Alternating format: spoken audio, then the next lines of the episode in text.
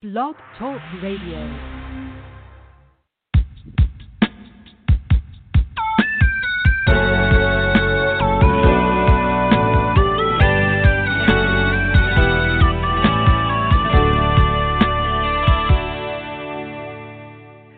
Good morning, afternoon, or evening, and welcome to Hope for Today.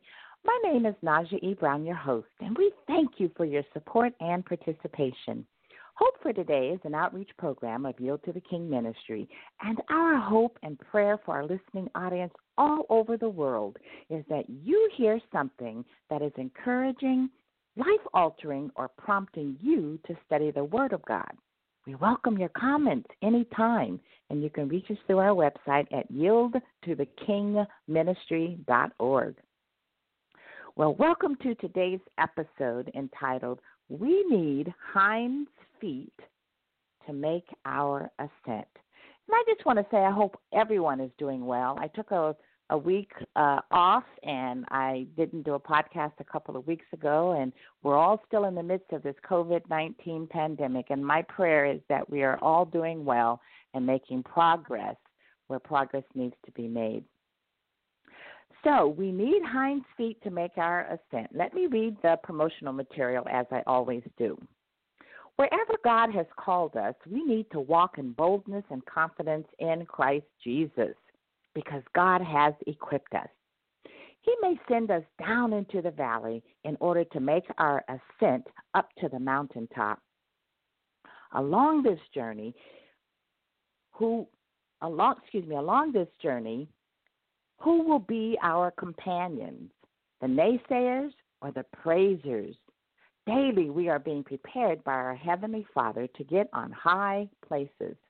We will make our ascent if we just trust God. In Habakkuk chapter 3, verse 19, it says, The Lord God is my strength, and He has made my feet like hinds' feet and makes me walk on my high places. You see, the promise is we are given hinds' feet that are swift, firm, and steady. And God will always give us the ability by His strength to live victoriously.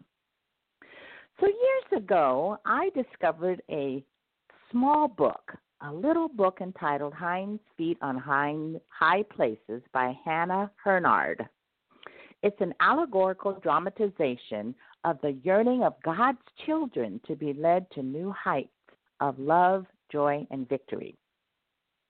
The main character in this story, this dramatization, name is Much Afraid. She is transformed from a frightened, physically challenged, lost soul to a beautiful, spiritually connected, joyful being, and she finally realizes the new heights of love, joy, and victory. So, let me share with you today a little bit about what's happening to Much Afraid along the way. Much Afraid is an orphan and lives in the Valley of Humiliation in a village named Much Trembling. Her relatives are the Fearings, and their names are resentment, bitterness, self pity, pride, and there's one named Craven Fear.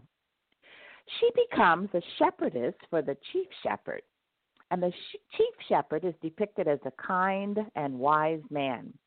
Her relatives who are the fearings, despise the shepherd, and in an attempt to remove Much Afraid from his service, they insist that she marry her malicious cousin, Craven Fear. Upset and torn, Much Afraid meets with the shepherd. She pours out her heart and consoles with him.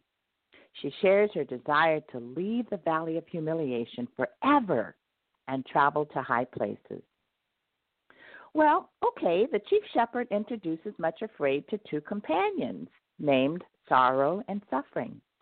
They are to help her on her journey. Much Afraid is frightened of the journey and of them, but because she loves the chief shepherd so much, she is willing to follow through. She is beginning to trust him, even though he must leave her at times. Encouraged by the chief shepherd's promises, Much Afraid follows the path he has set before her.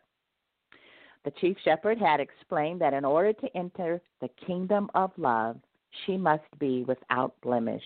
He also told her that her journey will be a series of purifications and rites of passage. So before leading her into the high places, the shepherd brings much afraid through the furnace of Egypt, the forest of danger and tribulation, the sea of loneliness, the precipice of injury, the valley of loss, and the grave on the mountains. During Much Afraid's passage through these various places, her fearing relatives, resentment, bitterness, self pity, pride, and craven fear, follow and taunt her in attempts to sabotage her. But Much Afraid is first, she always calls on the shepherd to defeat these enemies. That's what she used to do. But eventually, she is able to call upon suffering and sorrow, her companions and helpers, to aid her in sending them away. Eventually, Much Afraid reaches the place of anointing and the high places, and throughout her journey, all she endures, she is transformed. No longer does she need human love because it has been replaced in her heart by something much greater. Much Afraid receives a new name, Grace and Glory. That name symbolizes her growing in grace and her gracefulness and how she arrived at the high places against all odds. Her companions, sorrow and suffering, are also transformed into joy and peace. Finally, the king brings joy, peace, and grace and glory to the part of the high places that overlooks the valley of humiliation and the village of much trembling. Once grace and glory reaches her ascent to high places, she realizes that her miserable relatives, the fearing, are in spiritual pain.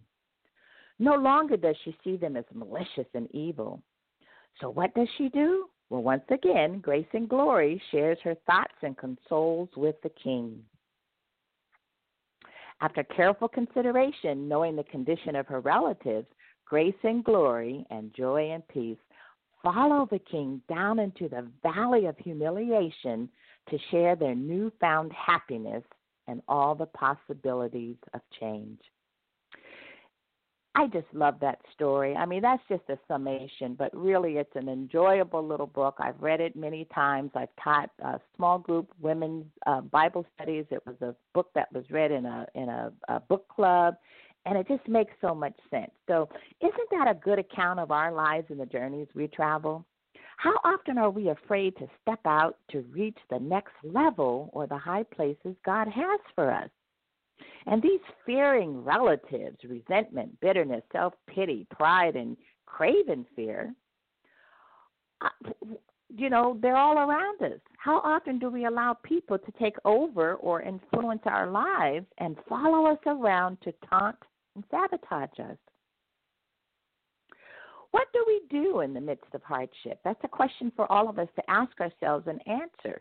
When we're in the furnace of Egypt, you know, the dry, the the the, the dry, hot, fiery furnace.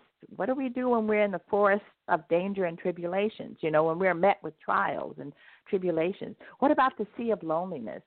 When we're alone and we feel like God has abandoned us, what do we do in that sea of loneliness? What do we do in the precipice of injury when we have injured ourselves or where our spirits are injured or wounded? What about the valley of loss when we lose loved ones and experience that grief, that sorrow, and that pain? And then the grave on the mountains. Do we wallow in companionship of suffering and sorrow, sorrow and the naysayers? Or do we invite joy and peace and the praisers to be our companions? If we're not careful, we'll give in to fear, resentment, bitterness, self pity, and pride, and we'll become our own worst enemies. In 2 Timothy chapter 4, excuse me, 2 Timothy chapter 1, verse 7, it says, For God has not given us a spirit of timidity, but of power and love and discipline.